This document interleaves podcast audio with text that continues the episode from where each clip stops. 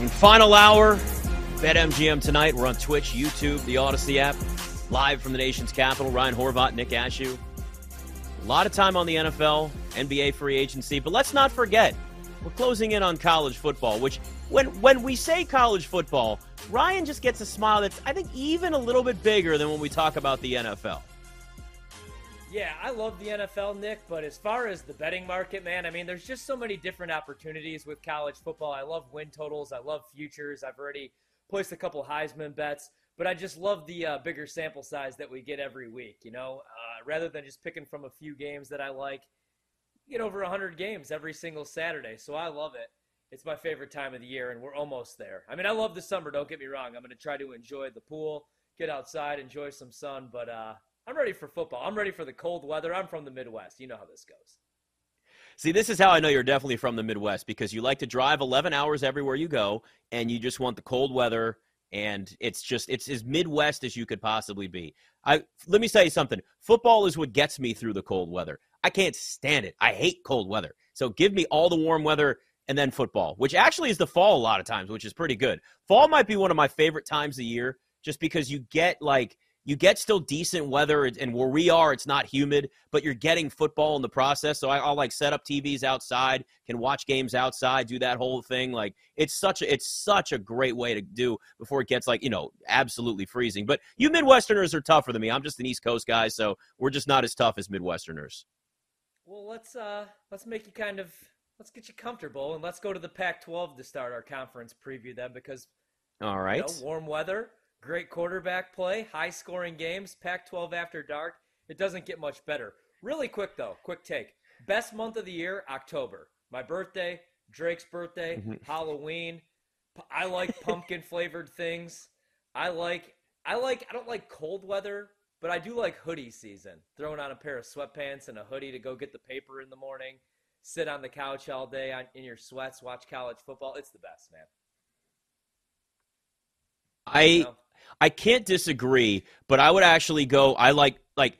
All right, we're talking about months. I know you want to get to the Pac twelve. Here's what I will say. Oh, yeah. I do like October. Uh, there is it's you kind of have that fall, but it's still, like, comfortable out. But I like spring the best, so give me May. May's my favorite month, beginning of June. Problem is the back end of June, like where we are now, is when it gets really muggy. But it also depends on, like, where you live. So I'll go May, but I do like October. All right, let's get to the Pac twelve. I know all you've right. been ready. You've been doing a lot of deep dives in the lab for this. So U S C, the favorite to win the Pac twelve at plus one eighty. Oregon's plus three twenty-five. Washington plus three fifty. Utah five to one. Oregon nine. And U C L A twelve. We're looking at the top there.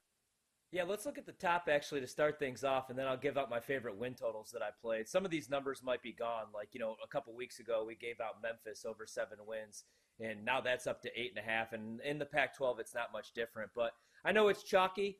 Uh, U S C, actually my pick to win the Pac twelve, like most people's. Caleb Williams is back. He was U S C's eighth Heisman winner, over four thousand yards passing. Uh, they replaced guys like Travis Dye in the backfield, but they're still loaded with so much talent on the offensive side of the ball. That's what Lincoln Riley does, man. He recruits. He hits the portal. They have Austin Jones in the backfield still. They have Marshawn Lloyd. Mario Williams is back at wide receiver. They have st- uh, seven starters back on offense. Lincoln Riley calling the plays. My biggest question mark on the offensive side of the ball for U S C is the offensive line. Uh, they hit the portal hard. They replaced some starters. They have to protect Caleb Williams. Their defense wasn't very good last season, but they were able to take the football away. They gave up over four hundred twenty yards per game, but they do bring back nine starters on that side of the ball. I don't love Alex Grinch, the defensive coordinator, but last season they were plus twenty-two in turnovers. That's obviously hard to duplicate, but man, I mean, even if they do half of that number, I still think that the defense will be a little bit better and not as terrible. They get Notre Dame and Oregon on the road. They should win at least ten games. I think that's the floor for this team. Again, my concern, if they do drop some games because of that offensive line, does Caleb Williams maybe sit out, you know, to prepare for the draft? The final six games of the season get really tough. The first six games of the season, they're going to be at least seventeen-point favorites in every single game. So we'll find out how good they are uh, week seven against Notre Dame. But I think U S C does win the Pac twelve. It's hard to bet against Lincoln Riley and Caleb Williams, man. And especially, like you said, he he he's built this team in just now only one full season heading into the second one through the transfer portal. It's it's free agency. But you just said something that stood out to me. Caleb Williams sitting out second half of the season. to prepare for the draft? You you you could see that happening? Like, let's say they drop a couple games because, again, that schedule's tough. Let's say they lose the Notre Dame. Yeah. You know, let's say they lose the Oregon maybe. I don't know. It's, it's hard to say because last season he played hobbled like pretty much the entire second half of the season. He got hurt in that Utah game, and then we hmm. thought there was a chance he was going to sit out the bowl game, and he didn't. He played in the bowl game. So who knows? He's a tough kid, but he's going to be the number one pick. At worst, he's the number two overall pick in the draft. He's being compared to Patrick Mahomes. He's a little bit smaller. He's only six foot one, six foot two. Uh, I don't think it happens. I think they win the conference. A couple more things that I really like, some win totals. Um, let's go some unders, actually. I like Arizona under five and a half. It was plus one forty-five. That's come down a little bit. But, again, I like the Pac twelve a lot this season. They bring back eight starters from an offense that did average over thirty points per game and four hundred sixty yards. The problem is defensively they can't stop anybody. Last season, they brought back eight starters. They still gave up over four hundred seventy yards per game and thirty-six points per game. And, you know, this year, I don't think they're going to be much better. They haven't finished in the top half of the Pac twelve in rushing defense since two thousand twelve. Uh, they only bring back three starters on the defensive side of the ball. And their schedule, Arizona's schedule is brutal, man. The games they're going to be favored in are all road games. Uh, they're on the road against Mississippi State week two. Last year, they lost that game thirty-nine seventeen. That's your non-conference game. Then they play Washington, U S C back-to-back weeks in the middle of the season. Right after that, they go on the road following uh, their bye week to play Washington State. And then they get Oregon State, U C L A, Colorado, Utah, Arizona State. I just can't get them past five wins. So I went under five and a half. I would still play that at five, and at worst, I think we push with Arizona. Uh, also, man, went under five on Arizona State. Minus one thirty-five was the price that I paid. Kenny Dillingham, I actually really like him. He takes over. He's the youngest head coach at a P five school, only thirty-two years old, like the hire. But I just think it's going to take him some time to fix this program. They had to bring in thirty-two transfers uh, into the portal. Drew Pine's their starting quarterback. I've seen enough Drew Pine. I saw ten games at Notre Dame. Not a big Drew Pine guy. That's me being nice. They lose their one thousand-yard rusher from last season. They have eight home games this season, but the schedule is brutal. Like, the Pac twelve's loaded. They get Fresno State and Oklahoma State as their non-conference opponents. They play all the heavyweights. They get U S C, Washington, Utah, Oregon, and U C L A.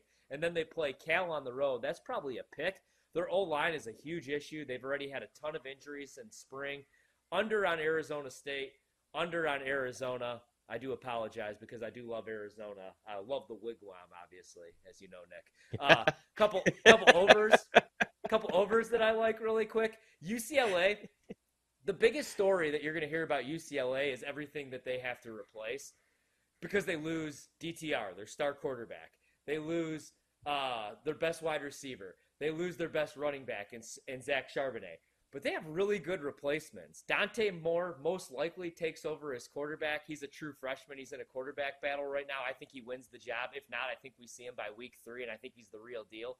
Carson Steele in at running back for Zach Charbonnet. You have Chip Kelly calling plays. And even if they take a step back on offense, it's Chip Kelly, and I think they average over thirty-five points per game. And this is going to be his best defense since he's taken the job at U C L A. They bring back nine starters. They avoid both Oregon and Washington. They don't play either of those two. They get Utah, Oregon State, and U S C on the road. But outside of those three games, they're going to be at least touchdown favorites over their next nine opponents. So I like U C L A to win at least nine games. Over eight and a half was a win total that I played. Uh, and then another team that I really like is Oregon State. They went ten and three last season. They bring in D J U from Clemson. Didn't love him at Clemson, which is why I'm so high on Clemson, actually. I love Cade Klubnik, their first five-star quarterback since Trevor Lawrence. But they bring back their entire offensive line. I love Jonathan, Jonathan Smith, their head coach. They bring back thirteen starters. Uh, one of them is Damian Martinez. I think he's the best running back in the entire Pac twelve. And they have a real home field advantage. The last three seasons, fourteen and five at home.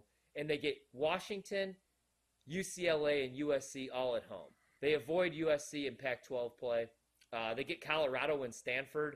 Two teams that I think both finished with about three wins this season, twelve and one in home games the last two seasons.